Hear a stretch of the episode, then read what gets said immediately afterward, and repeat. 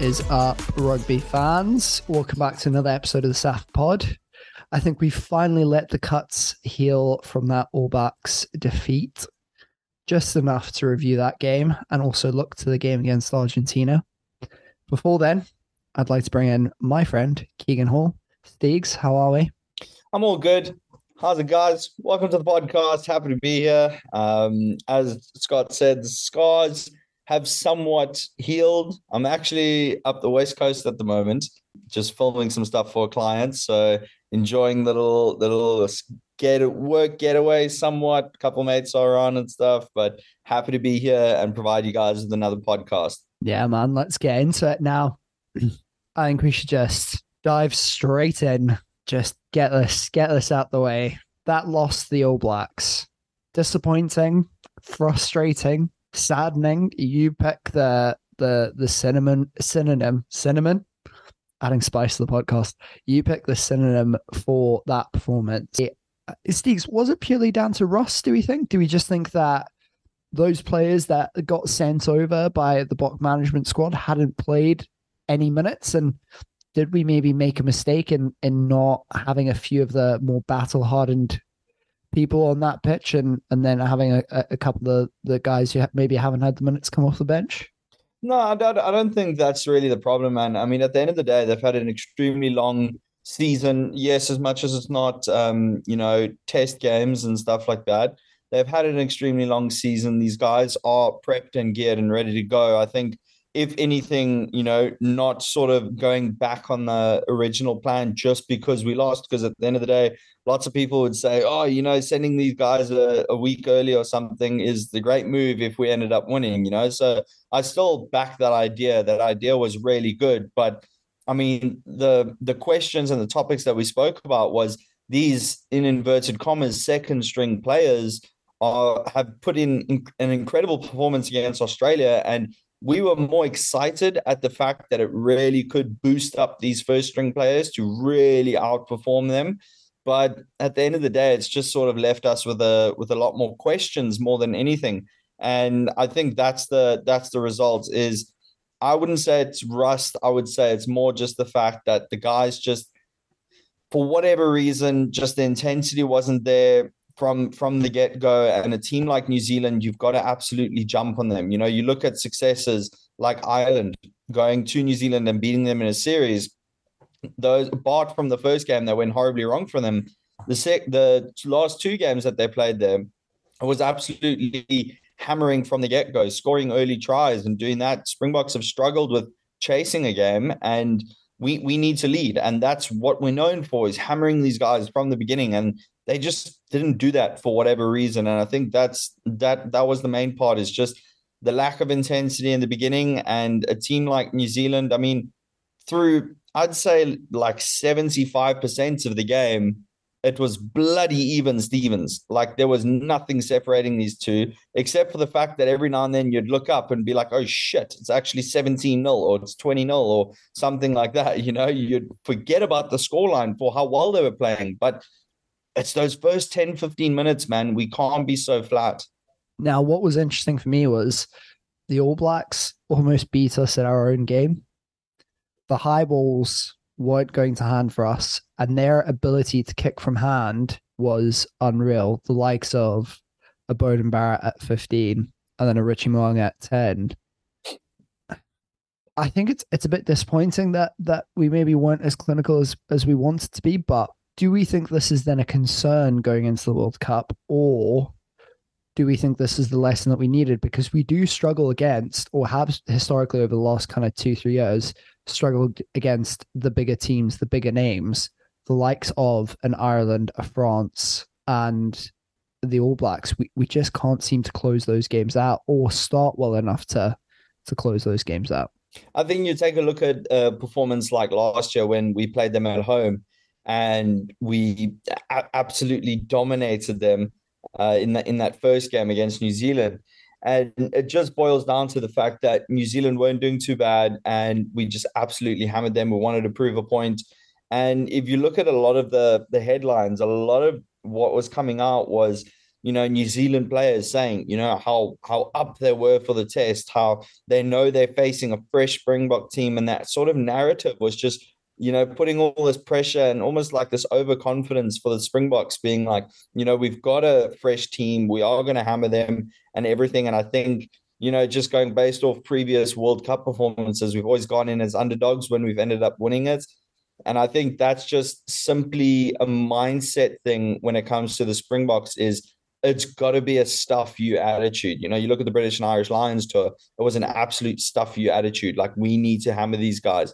The most recent game we played against England, you know, like we, we we've had a point to prove in these games and we end up coming out almost like angry you know, it's it's these players are angry. They're there to prove a point and you know put the middle finger up to these other teams and these critics and stuff. And I think it's just it's just one thing, you know, getting your head in the game and just getting in that mindset. So I, I don't know exactly who, who it is to sort of. I mean, it's it's not a, a really a fault. I mean, as as a whole, the team didn't really perform well in those opening minutes and that, and even even the closing ones. To be fair, and I think the the, the attitude just needs to be there and not sort of be overconfident. Yeah, I think that's that's a, a fair point in terms of the mindset thing. We we are so used to being underdogs, but I, I just think we need to realize that we're number four in the world. It's us, it's Ireland, it's France, and it's the All Blacks. And it's likely going to be one of those four teams that wins the World Cup.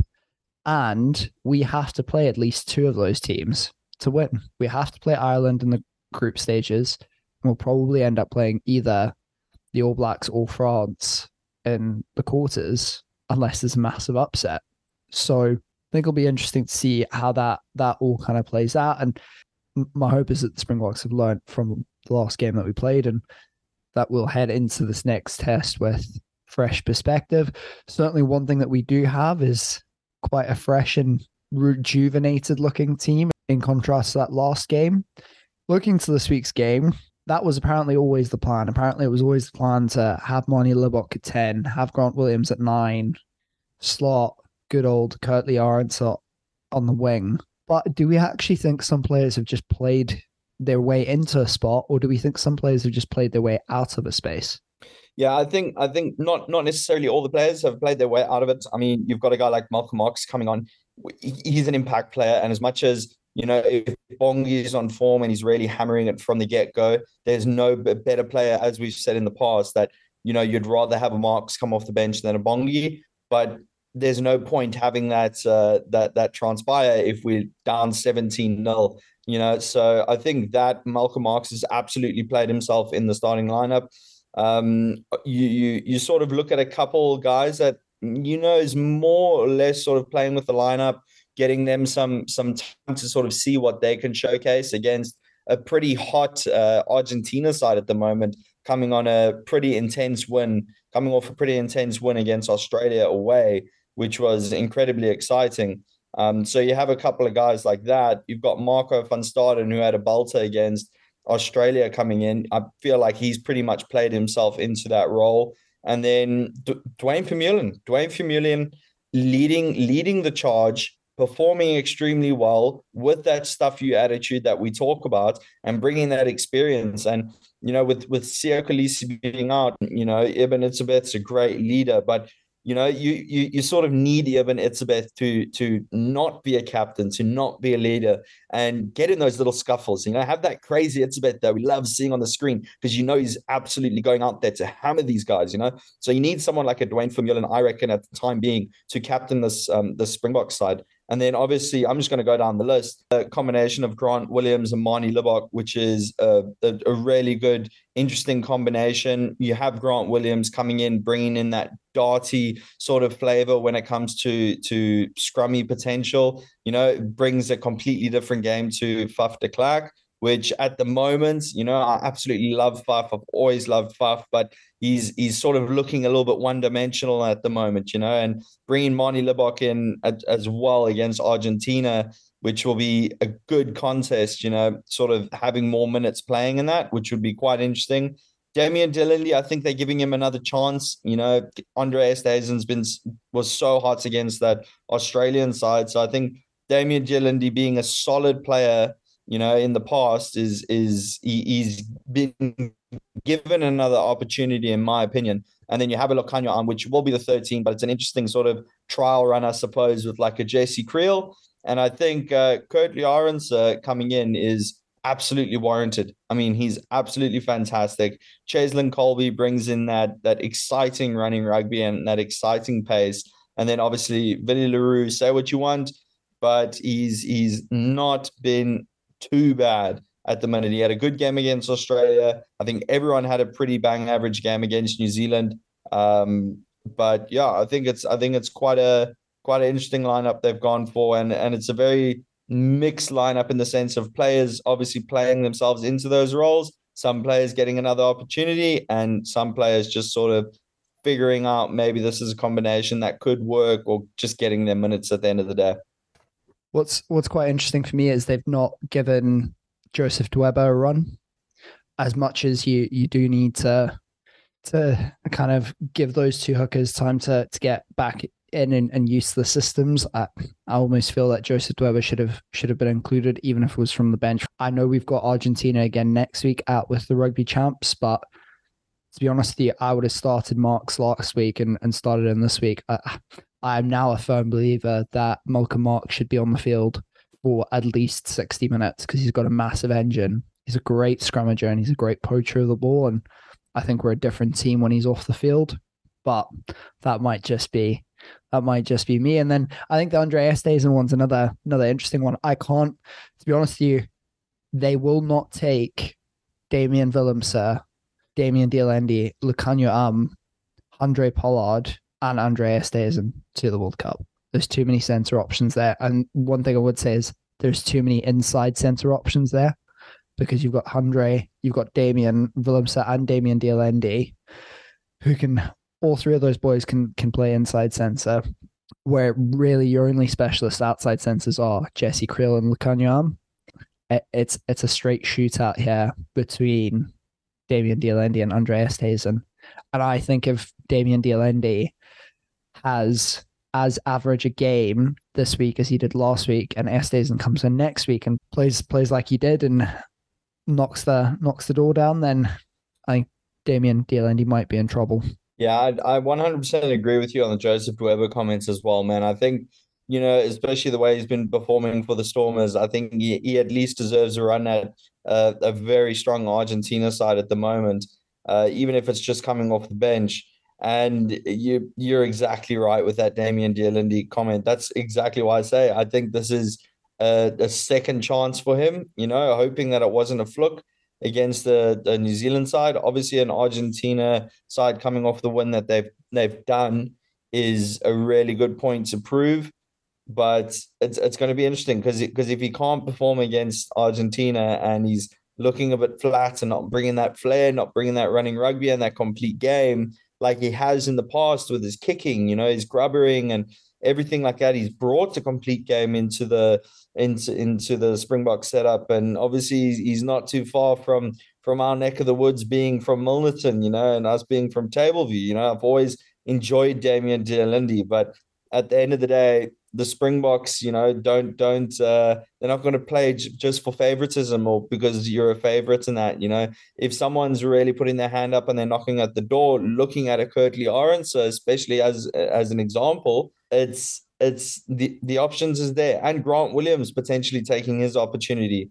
You know, it's we we could be in for seeing a couple of changes before the World Cup if if these games go as well as it did for these players in the Australia game, and if they go as bad as it did against for these other players in the New Zealand game, they there could be a little bit of shift in the tide, you know. So it's it's going to be very interesting to watch. At the end of the day, as much as we want to win these tournaments, as much as we want to win these games, I'm very eager to see. I am actually very eager to see a few uh, new faces that are going to bring something slightly different that we are not caught out with our pants uh, around our ankles. And you know, it's just the same rugby we played in 2019. It will be nice to see some some interesting flair come to the party and something different. I think there has been a variation in our game this year. There's there's it's there's there's definitely a variation there in terms of the way that we're playing. I just think it'll be very interesting because Springbok coaches historically over the last probably the last seven years have not been very good at giving that many younger players or that many newer players a chance. I think Herschel Jantjies might be the main one that springs to mind during the 2019 World Cup cycle, but there weren't that many others. So be interesting to see what happens because they've got their their tried and tested. One interesting conundrum I've got at the moment is Handré Pollard's our starting 10 as it stands. Handré Pollard's fit, they probably start him because he's got the complete game.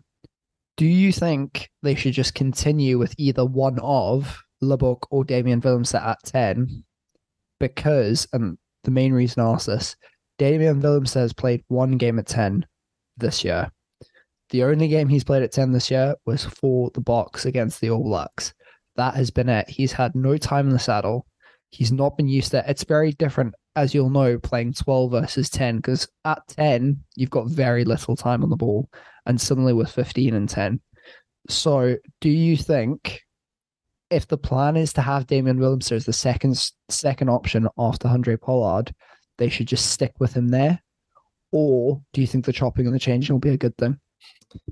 Very question, man. And I, I honestly think that, you know, it's uh I mean you've you, you you've got to give Damian minutes at 10, but at the end of the day, if he hasn't been playing there that all that much, and you've got a guy that is hot at 10, you know, probably one of the best URC players um, for the past two seasons when it comes to tens. I mean, he's proven himself on an international level in terms of club rugby. I would reckon it is more likely to to build if if if you're talking about a space of four games you know, that that you've got to get this guy prepped for the 10 jersey in test rugby. I feel like you've got a much better chance getting Manie Libbok tested and ready for these high pressure moments than you do a Damian Willemse who has not been. And I absolutely love Damian Willemse. He's an absolute champion. He's a brilliant player. But if I'm just really thinking with my brain, you've got a better chance of having Manie Libbok World Cup ready at 10 and being able to play that game that is slightly different to Andre Pollard. You know, you you you're gonna have a, a Damian Willemse that might be a little bit one dimensional in the sense of, you know, he's just going to try and do his job. I feel like he has way more flair um, at 12 or 15 than he would at, at, at a 10. But then you have a Andre Pollard who's an absolute machine. You know, I'd like to think of him as as the as the Terminator and then you have a Manie Libbok, who's the artist, you know, coming off the off the bench or something like that. Obviously, that leaves a hole in our in our armor, a kink in our armor when it comes to that six-two split. You know, having those sort of um, players coming off the bench that are utility backs that can just slip in anywhere. You know, having a nine, pretty much a specialist ten, and then the rest of the back lines a little bit dodgy in that sense. You know, shifting around a few players if there's injuries. So it, it just depends on which way they want to go. But I think just in terms of kicking as well, kicking's important, man. Kicking's wins us games. You know, we we have that really, really strong, impactful rugby. We can cause teams to have ill discipline, and we need to have the kicker that can back them. You know, we did so well in 2019 when Andre Pollard's kicking boot was on form. Let's hope it's on form for this World Cup. And to have a Manie Libbok, if worse comes to worse, being able to really perform, then you know what. At the end of the day, we could always put Damian Willemse on the be- um Damian yeah Damian Willemse on the bench as a standard and just have Manie Libbok lurking in the background. You know, maybe one or two easier games, get him those test minutes in the World Cup. And then if, you know, God forbid something happens to Handré Pollard, he is ready to slot in and perform. So we can keep that 6-2 split. I think that's probably more the direction they'd go. But for my personal opinion, you've got to get um, Manie Libbok in as much as possible before this before this World Cup. Because as much as he might not be on the bench, he is an integral part to this team. If Andre Pollard unfortunately has to get injured or get a niggle or something like that, he needs to be able to come in and and absolutely shine. I think I'm not a Springbok coach, and there's a reason for that. But if I was to to to think about it, I'd quite like to see Handré at 10, then having Damian Willemse at 15, and then having Manie Libbok ready to come off the bench. Because then you've got so much versatility there in terms of if a um Damian de or Andre Esterhuizen gets injured, you just pop Andre across. If Damian Willemse gets injured, then you've got the option of just dropping Andre or Manie Libbok to 15 or moving Cheslin Kolbe across to 15. So there's just so much versatility there. Um, and I'd, I'd quite like to see that because, unfortunately for Willie le Roux, the only position he can really play is 15. And he's not. It's very similar story to Andreas Esterhuizen. He's only really a 12. He's a specialist 12. Willie le Roux is a specialist 15. So that might not count in his favor in terms of if if the the, the coach is making a decision. But I think they're going to stick with Willie at 15, as you say, and, and just leave Manie Libbok to do his thing and, and pop in every now and again. The other thing that I wanted to pick your brain on, Steegs, was talking about that outside centre, but you've obviously got Jesse Kriel starting this week. Is 13 a concern? Because once Lukhanyo Am is head and shoulders above any other 13 in this country. So where where do we look to once Lukhanyo retires? Because at the moment, it's not looking that good. No, ab- absolutely not. And I, I, would say that obviously Lukhanyo Am, um, you know, you he would he would be probably first choice for probably maybe not, you know, there's not another player that comes to mind that you would definitely go for them over Lukhanyo Am, um, you know, but he he is very fortunate in the sense that we are shit out of luck when it comes to 13s. There's absolutely, you know, you know, sp- speaking about thinking of like a Conrad Smith or something like that, you know, at uh, at 13, he was just an absolute machine, you know, and all those sort of um, the the the depth they had. You know, Lukhanyo Am, I'd say, is very fortunate that we don't have a lot of 13s, and there there isn't at the moment any crazy amounts of 13s that can come in and have the absolute brain that Lukhanyo Am has when it comes to that position. You know, just not even in the sense of what he does with the ball, but what he does off the ball, how he structures everyone, how he sees the space, how he sees where that player is going to go to get these players to go around and go into this other space and look for that space, seeing these opportunities, almost like the Lionel Messi of the 13 position when it comes to when it comes to rugby. And I, I just don't see Jesse Kriel coming in and making as massive of, uh, of, of an impact, say, Lukhanyo Am decides to retire. So it's it's going to be very interesting. We've obviously been very blessed with certain positions in terms of depth, but yeah, it's there's there's got to be a few 13s that are going to really stick their hand up and and really really shine when it comes to the future. Yeah, exactly that. And I think what you say there is is quite interesting because Jesse Kriel is only 29 and Lukhanyo Am's only 29. So they're the same age. I'm I'm I apologize for not doing my research on Lukhanyo Am a little bit further. There's no ways he's 29. he's 29, man. He is 29. Believe it or not. I mean, the boys, he's a bit like me. He's had a hard paper run, but he is he is 29. So I mean, Lukhanyo might be around for the next World Cup, man. Like Yeah, I'm fine with that, mate. I'm fine with that. We got four to six years before this guy retires then and i'm a-okay with him just building this experience. And hey let's let's try and see someone because at the end of the day you don't necessarily want you know say in my mind thinking like Anya Am's bloody 33 meanwhile he's a spring chicken.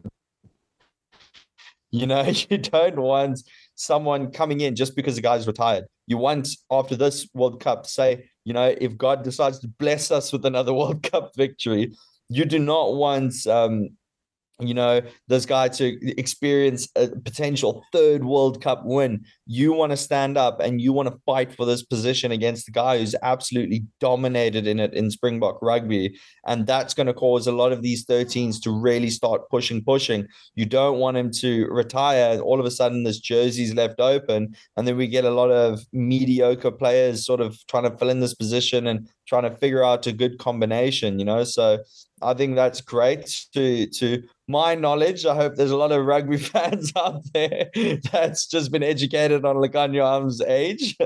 but I think that's I think that's great. Moving, moving there, there's there's a silver lining in it moving forward that Lukhanyo Am's you know, if all goes well in his career and he doesn't get too banged up or injured or anything like that, that we can try and really start seeing some players put their hands up. And I think the fact that these Springbok players, uh, these these Springbok uh, coaches, excuse me, are starting to put these players in, as you said before, they weren't really so likely to do it, is really eye opening for a lot of these younger players or these fringe players that are performing well at a Currie Cup level, that are performing well at a URC and Heineken Cup level, that are saying, hey, well, if they're giving that guy an opportunity, I just need to work really hard and have one good season. And all of a sudden, my name's thrown in the mix because there are these opportunities that the, that the coaches are giving, especially after this year being the first year after World Cup.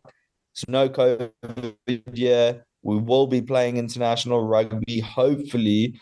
Um, and yeah, so it's going to be very interesting moving forward. We're going to lose Steegs for a bit, but not to worry. He'll be back with his wonderful insight on rugby players' ages and various tactics, etc., in just a second. We're stoked to be joined by Springbok seven star Nagato Blue Angels player, CrossFit athlete, 2022 Springbok Player of the Year, Nadine Roos. It's it's quite the resume. Nadine, how are you? I'm good, thank you, Scott. Uh... I've just mentioned it there. You've obviously been in, in Japan for, for kind of the last six months or so. You you signed a six month contract with the Blue Angels last year. You were the first South African woman to do so. You guys went 24 games undefeated, winning four championships.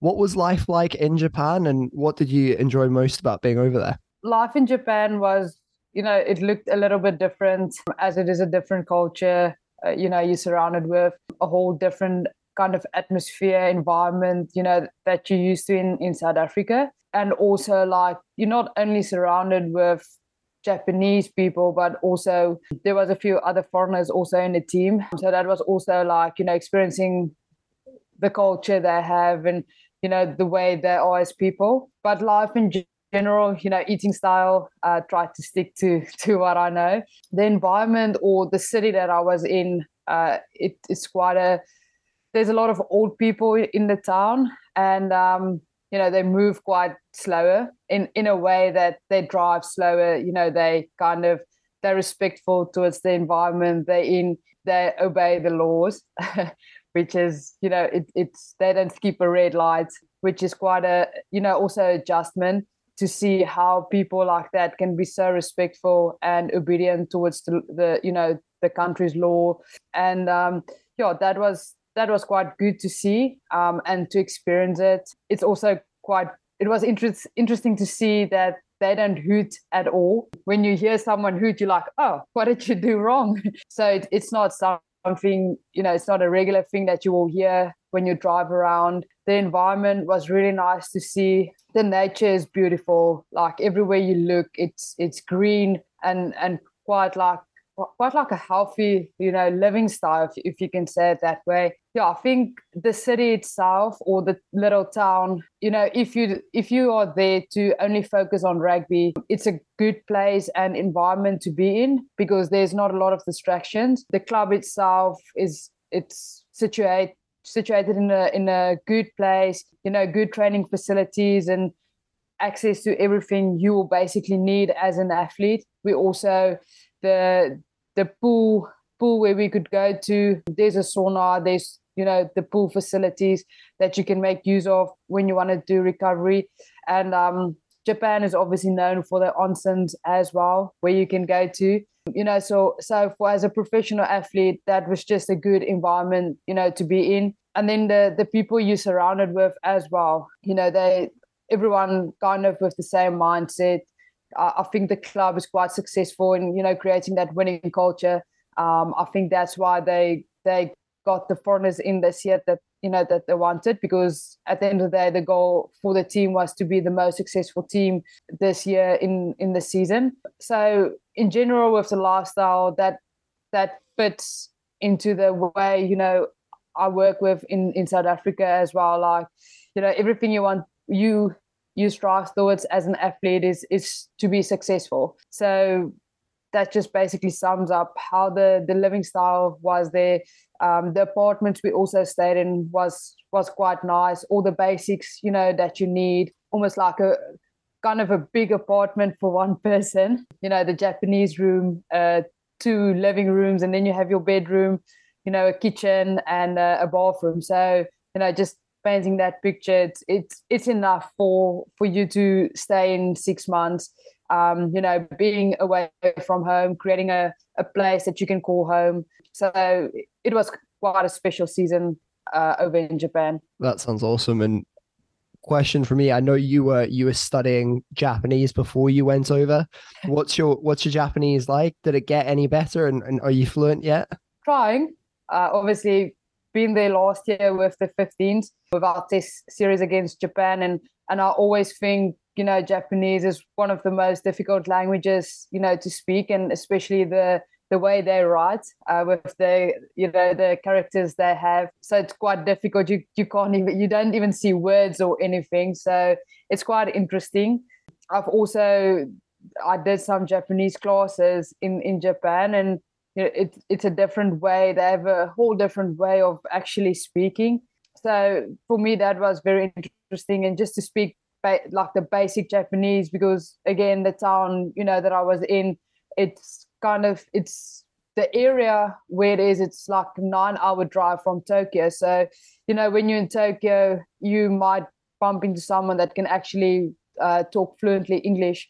Um, whereas in nagato it's it's quite a small town most of the japanese people like i said um, is old people so a lot of them can't speak english so when you get into a restaurant to you know to order food or you want to order coffee um, it's quite difficult because they don't understand English. So, and then you also try to pronounce it the way that if they would pronounce it in English, how it will sound to them. Um, so that was uh, a good thing to adapt with, you know, like adapting to the way they, you know, how they do things and, and stuff. And, but yeah, like back to the Japanese, went for Japanese classes. I'm actually still busy, you know, continuing learning Japanese on the Duolingo app because uh, on the World Series I will meet the the people that you know played with me in the club and it will just be special you know to to be able to speak with them in, in Japanese and maybe they'll respond better back in English to me uh, because I know they they're also learning English. That's just also special, you know, with the people you're surrounded with is that there's like a two-way stream, you know, you try to you know learn their language and they try to learn english to you know to communicate better with you as well. Yeah that sounds really really cool. And you're obviously now back in south africa for for, for training etc we, we spoke about it off air, but you're you're obviously back to you're you're not going back to Japan. Is your plan to, to kind of stay with the, the sevens team during the, the domestic season, or are you thinking of signing for one of the, the local 15s clubs? Yeah, I think at the moment the 15s clubs are kind of I think they still have August um, and September, you know, to play the domestic competition. But I think for me, around where I'm at now, my main focus is sevens. Um, you know, like I mentioned earlier, uh, we have the Olympic qualifiers coming up in October. Then December, the the World Series starts, and it's you know it's quite an action packed season in terms of the World Series. And then it's Olympics next year, and I think like you know focus on one thing and be perfect in in one thing uh, you know and control one thing that you know that's in your control so for me that's my focus at, at the moment is focusing on sevens because there's some goals i want want to reach in in sevens so yeah looking to, to to kind of the rest of the year as we've touched on there I'm personally hoping and assuming that you'll you'll be playing in the the, the World 15 series, which which is going to be happening in Cape Town. Are you excited to get back into that setup? Have been having been away from home, and have you missed being at home?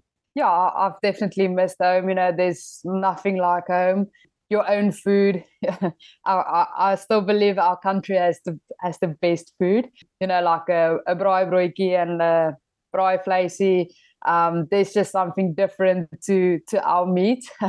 but yeah, it's you know it's special being back home. It's special to be surrounded, you know, with the people that you also your whole life, you know, have been working hard with. So for me, it's it's special being back home. Uh, it's just something different. It's good to speak Afrikaans again. My English is good, but it's not great. So yeah, for me, being back home is good. With the World 15s, you know, coming up in October, it just shows also, you know, how World Rugby wants to develop the the women's game, and and I think it's it's good bringing it to South Africa. You know, as one of our team goals is to inspire the younger generation, but the only way to inspire them is bringing rugby, you know, to your country and and you know playing in Cape Town. It will just give it more exposure to to the younger younger girls out there you know for them to come and watch and and see what it's all about and and that's also something special you know being back, back home if i'm going to be part of it i'm not sure yet as it as it's overflowing with with the olympic qualifiers and i think just in terms of if i have to look at last year you know it, it was it, it was a big season in terms of playing 15s and 7s doing both world cups the preparation for for the 15s world cup and then going straight into the sevens you know for the sevens world cup. If i have to look at my game time i almost played only full games. And then if you have to look at it in a long term you know the longevity of your career it's always a massive positive you know getting so much game time because that's what we in the end one want as athletes and that's the only way that you can get better. Like you can train but game time is is the ultimate time that you can get. And you know the more you play the more experience you gain. So we'll see what happens in october but i think in terms of i can only do what i can do um, and the rest is in the coaches hands. Like you know the plans they have they also work well together you know in terms of what they would want out of the whole competitions. So that's still something that you know we will discuss. Uh, but like I said, sevens at, at this moment is is my main focus. So so yeah, I hope it answers the question. Oh no, absolutely does. And I know you said that your English isn't great, but that's a lie. Your English is is definitely a lot better than my Afrikaans. So there we go. Some people won't know your story and, and kind of your upbringing, etc which you've been really open and honest about on on various interviews, kind of things that I've read. For those who don't know, who is Omasari and why did she have such a big influence on you when you were growing up? So Omasari is my grandmother, my mother's mom. So yeah, she basically just, you know, took me into her house and took me under her guardian. You know, when my mother had her stuff going on in in her life and which she prioritized you know above me. And i think you know like the way my grandmother raised me was she took me in didn't have a lot of money you know so she she had to go a long way you know to raise another child on her old age which is quite special you know like i am today where i am because of her and i will forever be grateful you know for her you know making a sacrifice like that you know raising your your grandchild. I don't think it's an easy job you know so and also raising me with with what she had. And also you know she she in her own way she taught me a lot of things um, values in life that shaped me as a person. Circumstances also shape you as a person. And it's up to you what you want to do you know uh, with your circumstances. And i think like you know, like almost like man up, you know, like do what you can and, you know, be someone, you know, that can stand on their own feet. And when they have to do something, just do something. And money doesn't define your success. It's it's what you do, you know, to become something that will define your your success. And and that comes down to hard work, you know, that that she taught me to do my whole life. Yeah, I think that that's fascinating. And my personally my favorite athletes are the ones that can acknowledge the people that have helped them along the way, but also the the circumstances that they came through. I think the whole victim versus victor when it comes mm. to your circumstances is really really important now when you were younger i believe you're you were quite the athlete and you had your pick of, of kind of sports growing up what made you fall in love with rugby specifically and what kind of drew you into to playing the sport yeah i think you know growing up on the farm where we used to stay, playing with the boys, like all, all kind of sports. You know, we played cricket, baseball, we ran against each other, and you know they couldn't believe that I was faster that, than them. So they were always trying to prove a point. You know, and, and that's also just growing up in a in a rugby house, like it was always open to to watch rugby, and you know, going over um, on the farm, you know, to the other people's house, watching rugby, you know, supporting the Springboks, supporting the Blue Bulls. It just just growing up in a sporting environment like that, uh, it it just gives you that exposure. So for me, when I was younger, I like my grandmother allowed me to participate in sport and when i got to high school it you know it obviously changed a bit because of academics you know you have a more full time in that and mostly that's the priority of the school is, is your academics and then also there was more money involved in you know doing the sports because you had to go away a lot and and stuff so then you kind of have to choose the sports you want to do.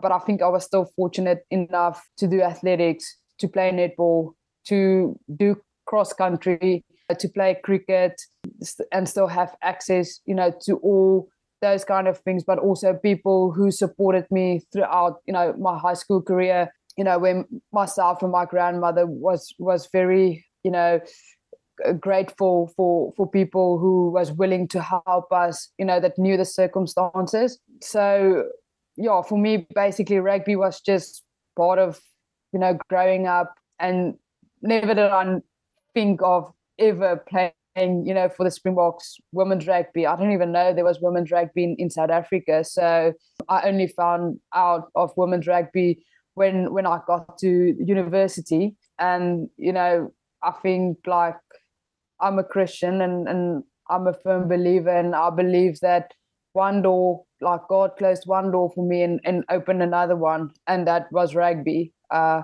and you know, like even it just shows you like even though you might have your own dreams and, and your goals in life, but still there, you know, there was a pathway of still being able to represent your country on the highest level. And for me as a little girl, you know, for me, it didn't matter in which sport code I might do it, but it, that dream was the biggest dream was to represent my country in a sport, and I hoped it would have been athletics, but you know it it changed, and God's plan changed for me to be rugby, and yeah, look where it brought me now. So you know, grateful in that way that you know God's plan you know, just shows in my life in the pathway that he created brought me also to to where I am today. You've touched on something quite nicely there, which we actually spoke about with Libbie Janse van Rensburg, who you've obviously played with before.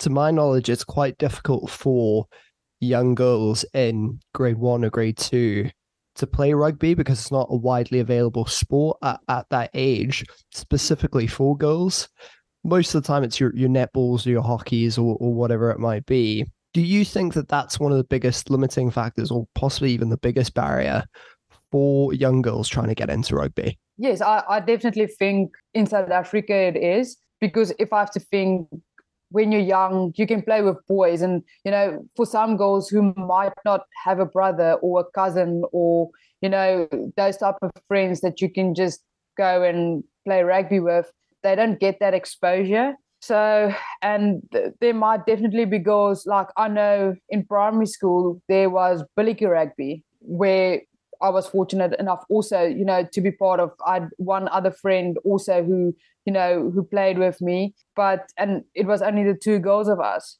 But then you get some girls who ask these questions, and we're like, "You're still too young to be actually be able to go and play at the club because that's just the regulations, you know, of World Rugby and, and SA Rugby that when you're not over 18, you can't play in these type of competitions. So I think, you know, for young girls, and especially to develop women's rugby. And I think all over the world, you know, we must start looking at implementing, even if it's touch rugby, um, just to get you know get the feeling of the basic skills required to play rugby it doesn't necessarily have to be contact you know until they get to university but to get the techniques on an early age into kind of you know the system and get the feel of it the same way as boys do so i guess it has it like the pros and cons of it you know like the con of it might be the longevity of the women's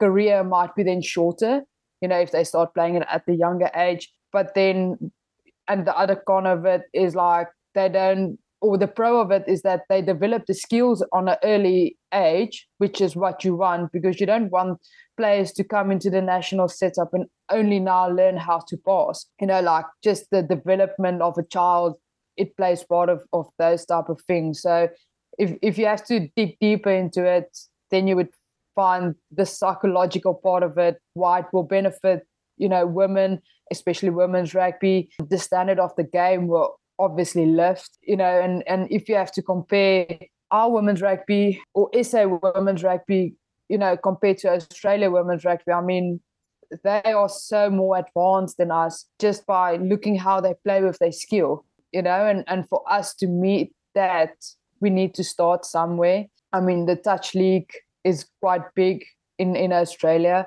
So they have all these these things in place where they have background in. And then if you look at us, I know I know there's touch rugby um, because I know Libbie also you know played touch rugby.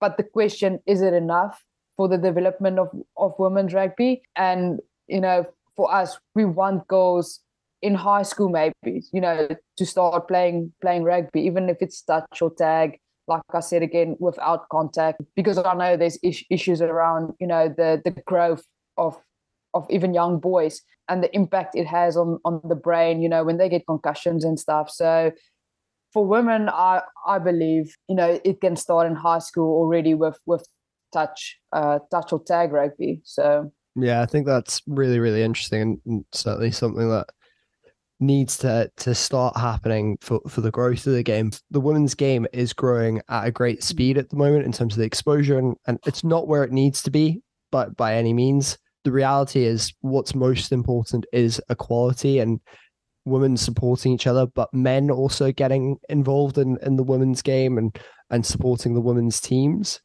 What would your message be to those people who are maybe only watching the men's game at the moment?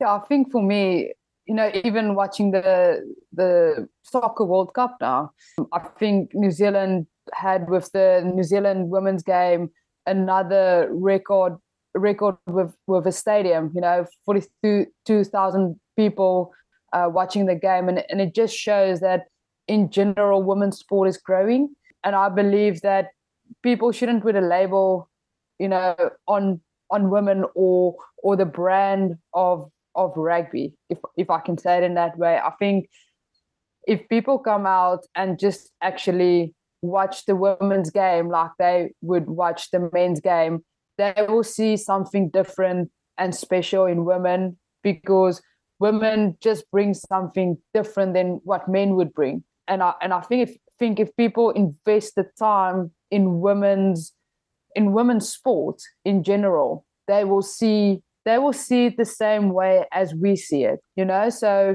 so for those people who never invested their time in in watching women in sport maybe do yourself a favor and if there's a women's soccer game on or if there's a women's rugby game on do yourself a favor and, and watch it. You know they will like i said they will see something different and and it's just something special as to to what men bring.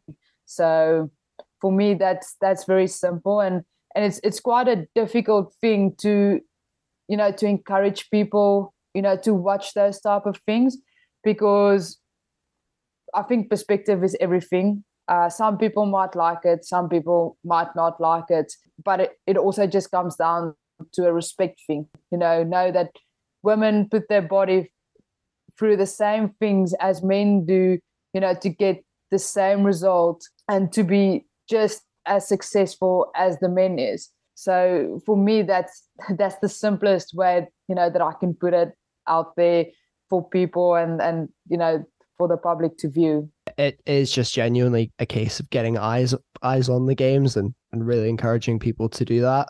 Now, I'm always fascinated by what professional athletes would maybe do differently or what advice they'd give their younger selves. So what would your advice be to a young Nadine Roos or any young players wanting to become professional sports people? For me, it's, it's quite difficult because I don't think I would do something differently, you know, that I had done in the past. I've always been someone, you know, who paid close attention to what I do.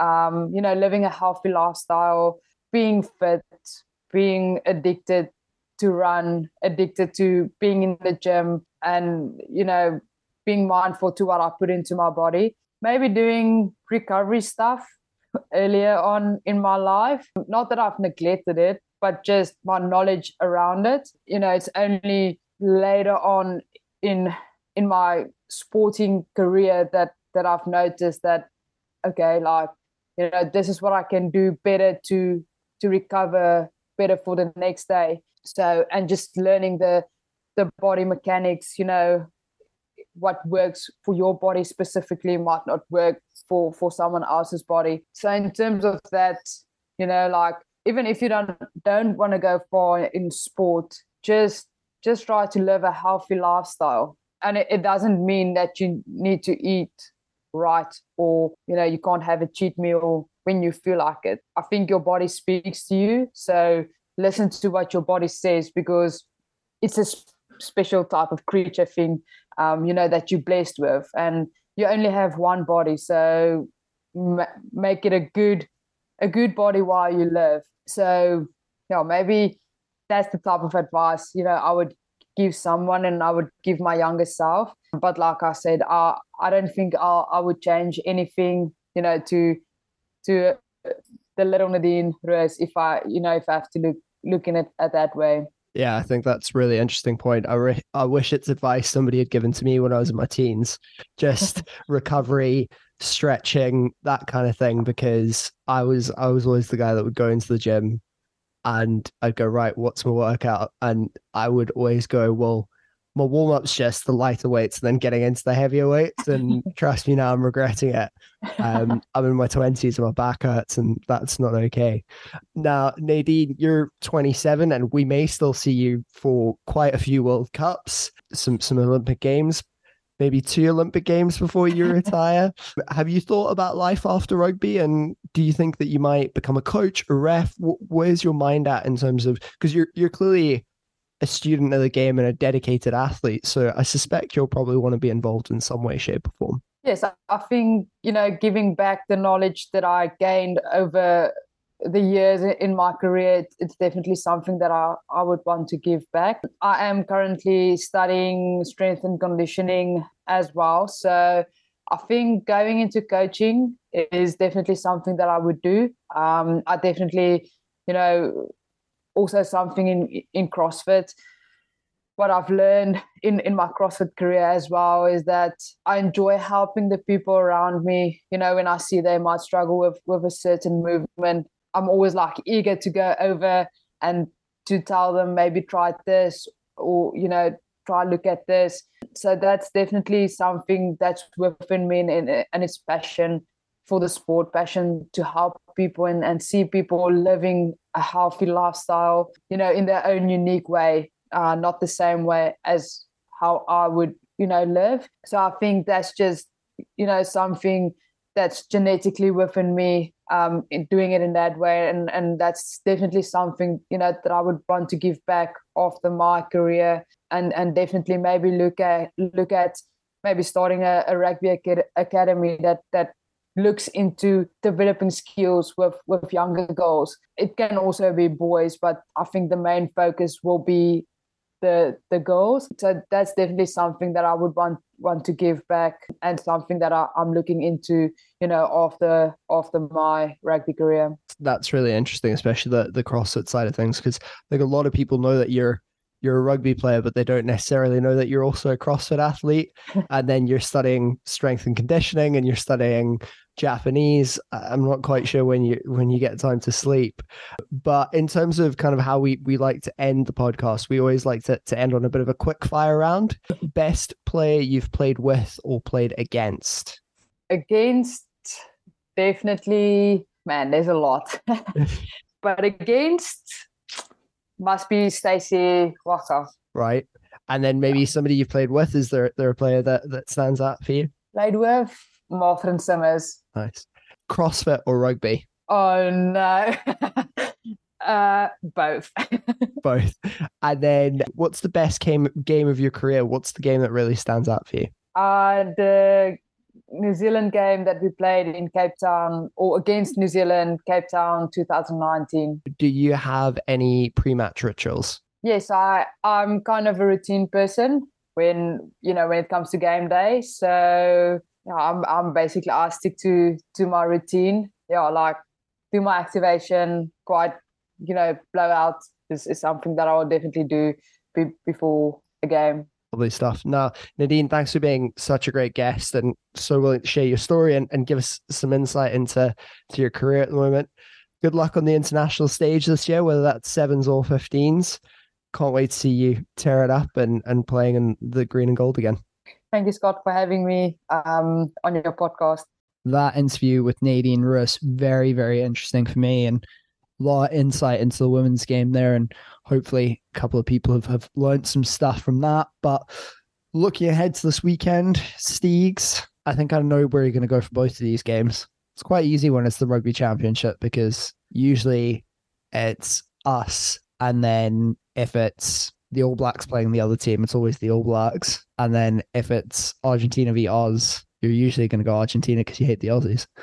So there we go. right. So Australia. heaven, heaven, forbid any Aussie players listen to this podcast and, you know, we eventually get someone like that on. But it's okay. Heaven forbid we get any Irish players onto this podcast because I'd be fucked. Oh my gosh, dude. Just wait for that intro. I'm changing the name from Sapphire to fuck. I don't even know, mate. No, I'm joking. Never. So Australia and the All Blacks. I think I think all Blacks hammer them, man. I think they hammer them. They are. I just don't see Australia really pulling themselves towards themselves for this weekend. And I think uh, New Zealand are just so hot at the moment, and it's it's actually pretty scary. It's scary that you know after the last season or two they've had, they're actually looking pretty damn scary at the minute. And as much as everyone's been saying, you know, France, Ireland, and you know, the lack of people saying Springboks, I think New Zealand's just really looking scary at the moment, and they really want that fourth World Cup. So I think they come out firing, and they, they, I, I think they win by by twenty points against Oz. I'm going to say Australia by two. Wow, what a contradiction! I'm really hoping that comes true because there's no chance that it does come true. I've just done that. Shits and giggles. And also because my uncle and my cousin are both Aussies and I think they do listen to this. So shout out to them. Aussie, Aussie, Aussie. Hey, hey, hey. No, we're not doing that here. Boks v Argentina. Um, I think it's going to be interesting, man. I don't, you know what, with this with this lineup, a good start home game, I think we beat Argentina by 15 points. We got we got a point to prove, and you know, realistically, maybe in the past, you know, we've lost to Argentina at home with a real dodgy setup and and a situation that wasn't looking pretty for the Boks. I think you know, last last game was just down to a poor performance. Something just wasn't quite there.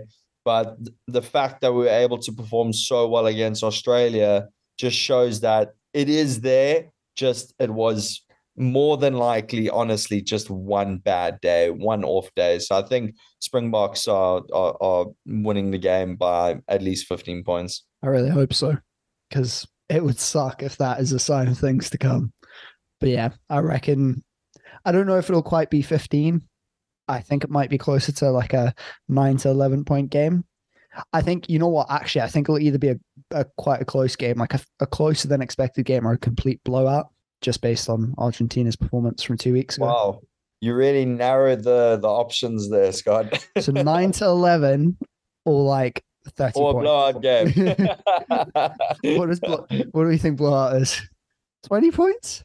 Yeah, I think twenty points is blowout. Okay, so it'll enough. be nine to eleven or 20 points, 20 plus. Uh, I'm, I'm going to say 50. I'm going to say 15. If it's, you know what, the All Blacks going to win this weekend and the Boks going to win by 15, and I'm going to look like an absolute tube. But there we go. I'm going to go start betting next weekend if that's Right. Well, that's all the time we have for this week. Thanks for joining us for another episode. We hope you enjoyed it. Go check out the socials and give us a follow. We'll be back next week to review the last week of the rugby champs, but also look ahead to the World Cup warm ups where the Boks will be playing Argentina in Argentina. Should be should be a good one. But there we go. We will see you then.